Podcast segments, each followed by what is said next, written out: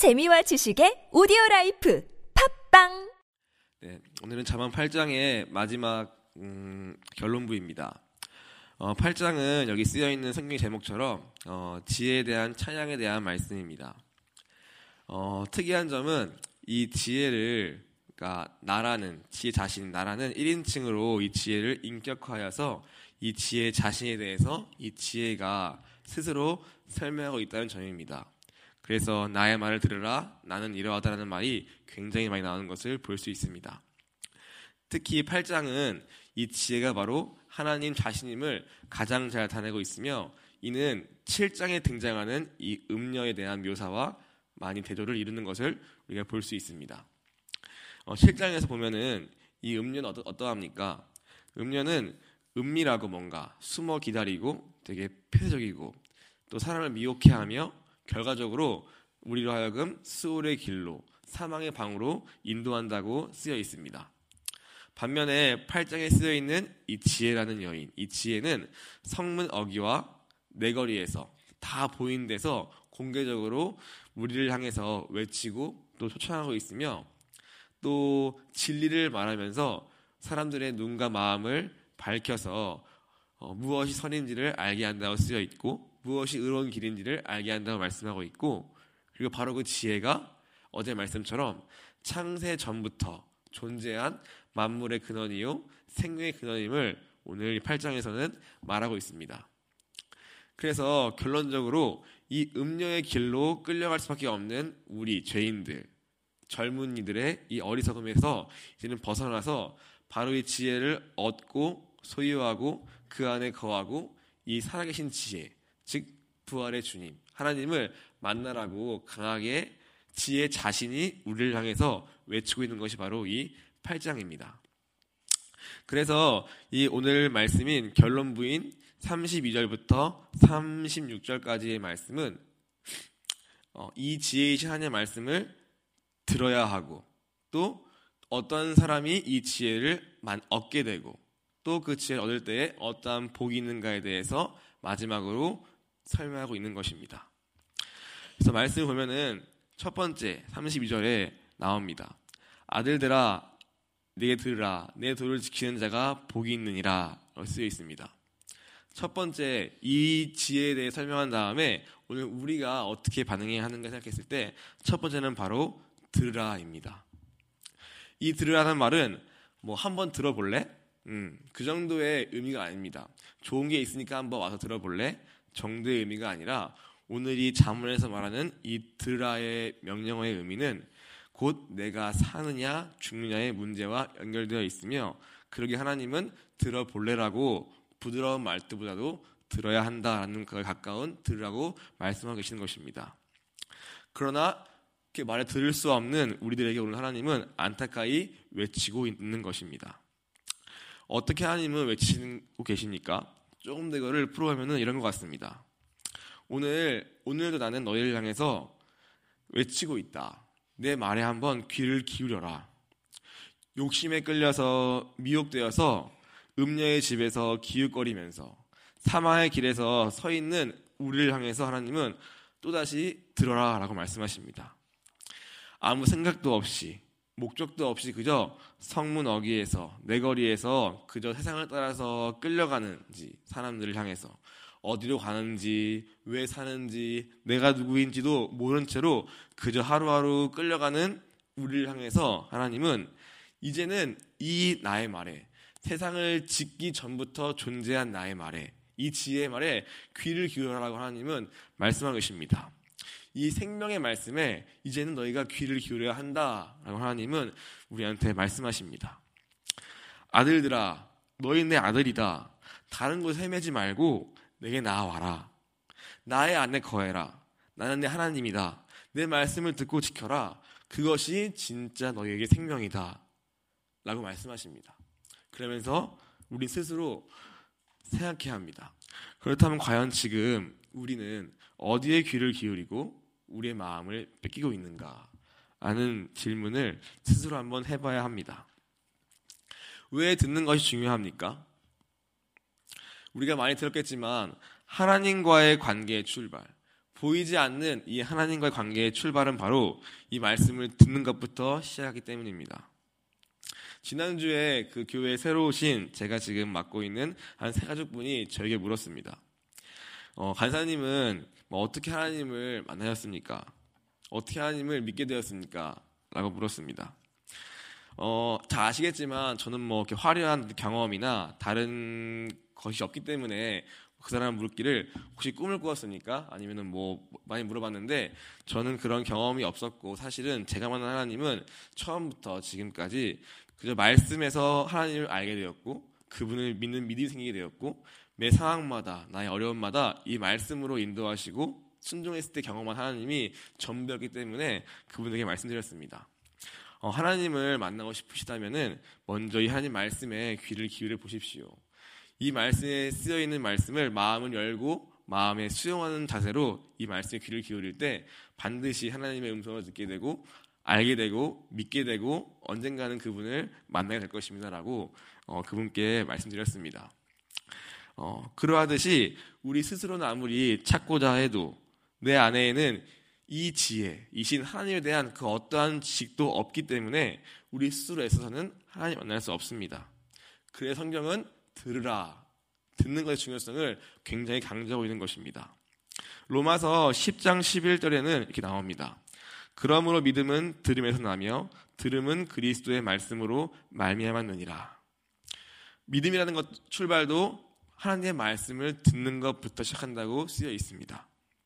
요한복음 10장 27절은 나옵니다. 내 양은 내 음성을 들으며 나는 그들을 알며 그들은 나를 따르느니라. 하나님의 음성을 들어야지 그 양이 되고 그 양도 그 음성을 듣고 목자를 따라간다고 쓰여 있습니다. 또 마지막으로 신명기 6장 4절 잘 아시겠지만 무엇입니까? 이스라엘아 들으라입니다. 이와 같이 듣는 것에서부터 하나님과의 관계, 즉 믿음이 출발하고 거기서부터 우리의 생명의 길이 시작되며 그것은 그 어떤 정금보다 값진 진주보다 내가 소유할 수 없는 그 어떠한 이 땅의 복보다 가장 진정한 복에 이르는 첫 번째 길이라고 오늘 말씀하고 계십니다. 그래서 32절 결론부에는 첫 번째 들으라라고 이야기하는 것입니다. 두 번째 33절 보니까 뭐라고 나옵니까? 훈계를 들어서 지혜를 얻으라. 그것을 버리지 말라라고 이야기합니다. 그 다음 절에서는 조금 더 구체적으로 그렇다면 과연 무엇을 들어야 하는지에 대해서 말씀하십니다. 듣는 것이 무엇인가에 대해서 그 다음 절에 조금 설명하고 계십니다. 그것이 무엇입니까? 바로 훈계를 들으라는 것입니다. 뭐 위로를 받으라, 잘하고 있다, 아 문제 없다, 충분하다 이 정도의 말을 우리는 다 듣기 원하지만 오늘 성경은 단호하게 그것이 아니라 훈계를 들어야 한다고 이야기합니다. 만약 여러분들이 이 지혜를 얻고자 하십니까? 이 지혜를 만나기 위해서 오늘 이 교회에 있고 이 새벽을 깨어 나오고 계십니까? 이 지혜이신 하나님을 진짜 만나시기 원하십니까? 그렇다면은 오늘 첫 번째 해야 할 것은 오늘 나는 이 훈계가 필요한 근본적인 근본적으로 이 하나님에게서 빗나간 죄인임을 인정하라고 하나님은 말씀하십니다.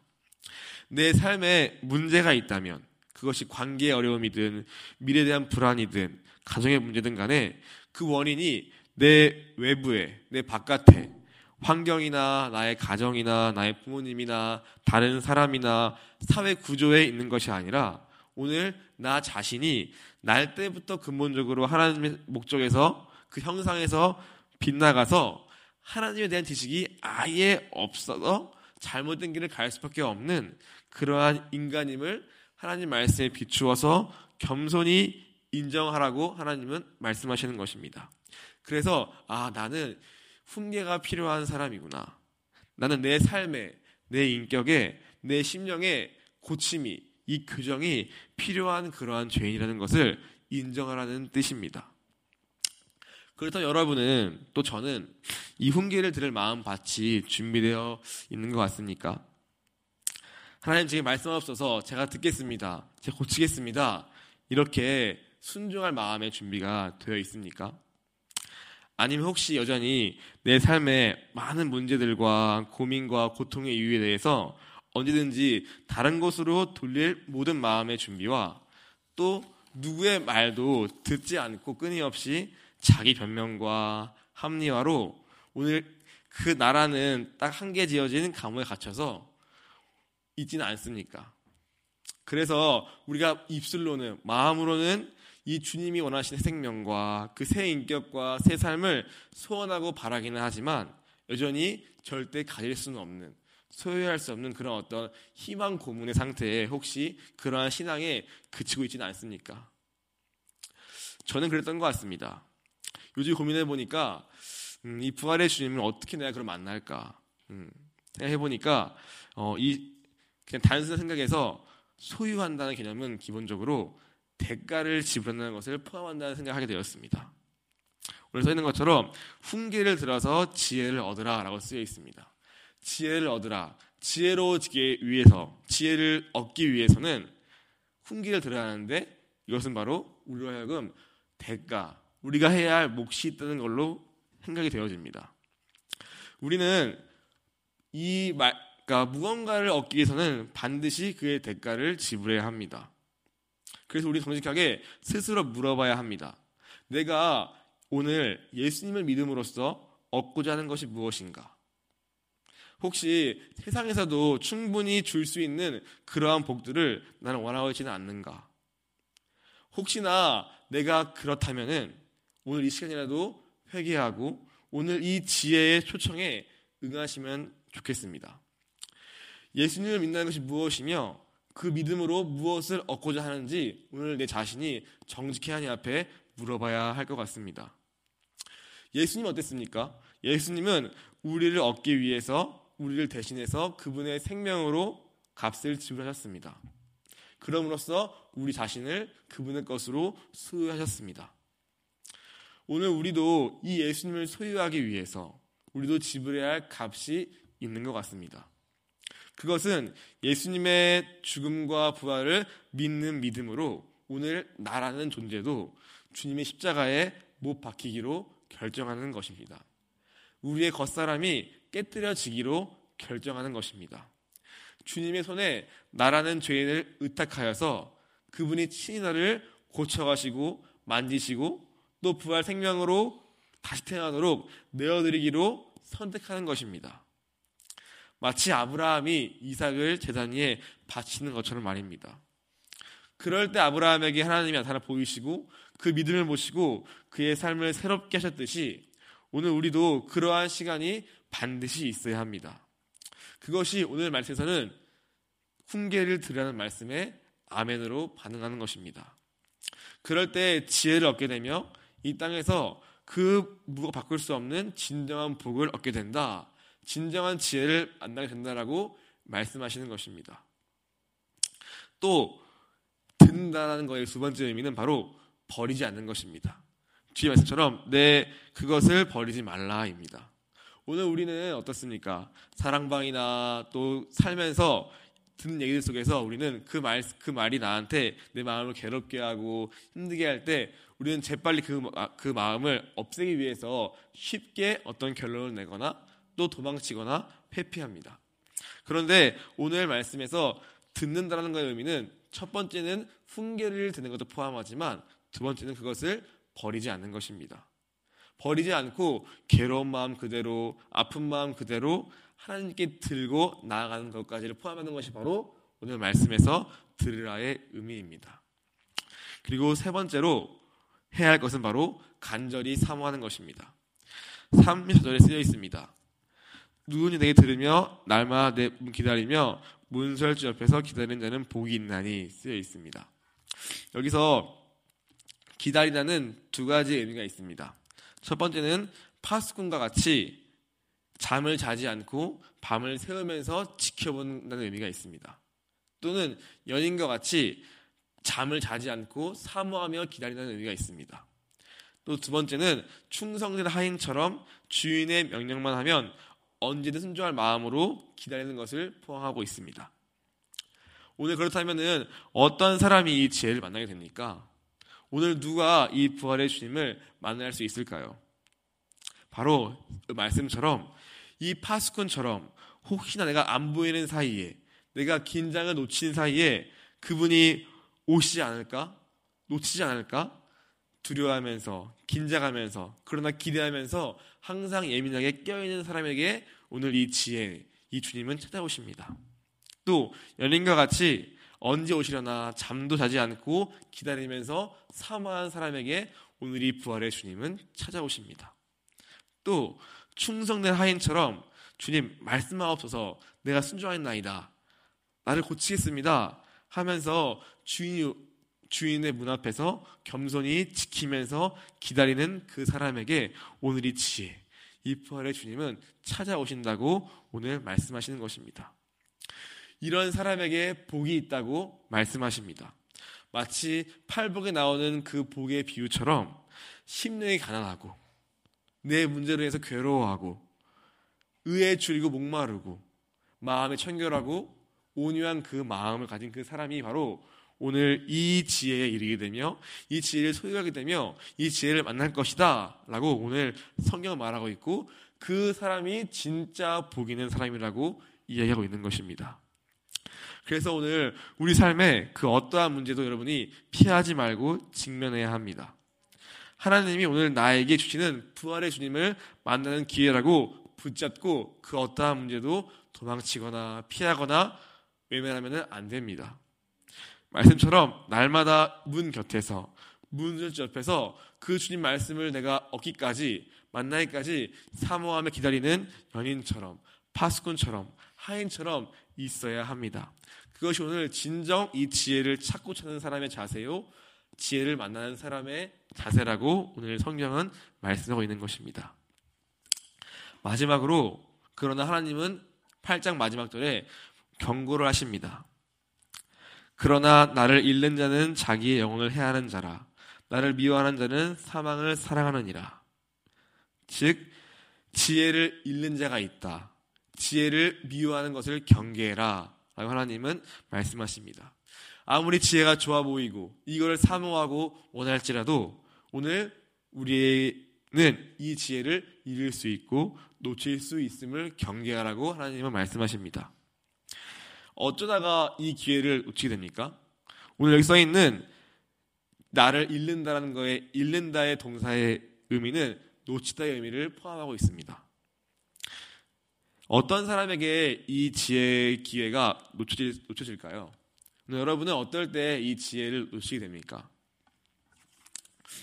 대부분 저 같은 경우도 그렇지만 나를 방어하다가 하나님 내게 주시는 문제 앞에서 훈계 앞에서 나는 아닌데요. 저는 그렇지 않은데요. 나를 방어하다가 나를 변명하다가 또는 세상 욕심에 이끌려서 그 지혜를 소홀히 여기다가 어느새 이 지혜는 나도 모르게 허용한 수많은 틈들에 의해서 이 지혜가 새어나간다. 라고 오늘 성경은 경고하고 있습니다. 파스꾼처럼, 연인처럼, 하인처럼 깨어서 기대하고 기대하며 있지 않는 한 어느새 내 영혼은 길을 잃고 하나님과는 무관하게 죄 한복판에 있게 된다는 것, 것을 오늘 이 말씀은 경고합니다. 그래서 서 있기를 나를 잃는 자는 다른 것이 아니라 자기의 영혼을 해야 한다라고 쓰여 있는 것입니다. 그냥 있으나 없으나 한 지혜라면은 괜찮습니다. 그러나 이것이 나의 영혼의 생명의 문제 연결돼 있고 오늘 내가 하나님을 관계를 하는가 아닌가의 문제라면은 오늘 이 지혜를 붙잡는 것은 굉장히 중요한 문제요. 그것을 내가 놓칠 때 내 영혼이 해함을 받고 사망의 길로 간다고 오늘 성경은 경고하고 있는 것입니다. 그런데 희망은 무엇입니까? 오늘 8장의 처음 1절 말씀처럼 앞에 말씀처럼 이 지혜가 그렇다고 숨어 있는가? 그렇지 않습니다. 음녀와 같이 은밀하게 어디를 찾아가야지 볼 수 있는 그러한 것입니까? 아니라고 쓰여 있습니다. 이 지혜는 오늘도 다 볼 수 있는 길거리에서 성 한복판에서 내거리에서 우리를 향해 어디서나 보고 내가 찾고자 하면은 만날 수 있고 들을 수 있게 외치고 있다고 말씀하십니다. 그런데 우리의 이 나를 사랑하는 마음 때문에 이 지혜를 미워하게 되고 나에게 집중된 마음 때문에 이 지혜를 놓치게 되고 세상을 사랑하는 마음 때문에 이 지혜를 끝내 버리게 된다고 오늘 성경은 말씀하고 계십니다. 우리 이 시간에 음, 기도할 때 우리의 시선을 이 말씀에 고정하기를 간절히 소원합니다. 파수꾼처럼 사무한 연인처럼 충성된 하인처럼 주여 오늘 제게 말씀하옵소서 제가 듣고 순종하겠습니다. 나를 고치겠습니다. 나를 버리겠습니다. 라고 간절히 기도하는 우리 되기를 간절히 소원합니다. 이제는 금보다 예수님보다 더 귀하겠던 나라는 우상을 완전히 깨뜨리겠습니다.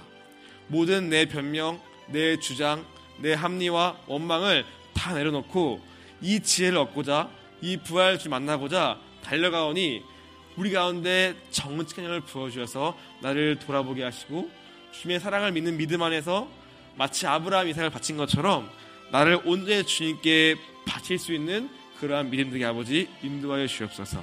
그래서 이제 내가 사는 것이 아니요 내 안에 주님이 사심을 고백하면서 나를 소유하신 그 주님께 오늘 나를 완전히 내어드려서 나도 그 주님을 소유하는 그 보혈을 만나는 이 복음이 나의 복음이 되는 그러한 우리들의 아버지 도와주시옵소서. 이것이 우리 오늘의 기도를 간절히 소원합니다. 우리 이렇게 또 기도할 때에 어, 유전지 선교팀을 기억해 주겠습니다. 어, 유전지 선교팀 일행과 함께 해주셔서 그 모든 일정과 함께 해주시옵시고 유지교회가 든든히 세워지게 아버지 인도하여 주시옵소서. 또 오늘 시작하는 수요예배가 있습니다. 이 수요예배를 시작하는데 하나님 말씀으로 새 가족과 사랑방원들을 든든히 세워게 아버지 인도하여 주시옵시고 예배 시간마다 모임마다 역사하여 주셔서 오늘 하나님의 말씀이 성령의 친히 우리의 신령 가운데 역사하여 주셔서 이제 우리의 신앙의 믿음이 말씀의 기초 위에 생명의 기반 위에 단단히 서게 아버지 도와주시옵소서 또 이번 주에 주일에 은사 세미나가 있습니다. 어, 이 시간 함께 해주셔서 온 성도와 함께 주의 교회를 세워가는 일에 힘쓰게 도와주시옵시고 오늘 그것을 준비하는 모든 과정과 또 그걸 통하여서 앞으로 올 한 해의 사역과 모든 구석구석과 각 구석구석이 성도들의 봉사로 힘있게 세워질 수 있도록 주님 인도하여 주시옵소서 이렇게 오늘 같이 기도하면서 이 시간 주님을 크게 세는 기도하겠습니다.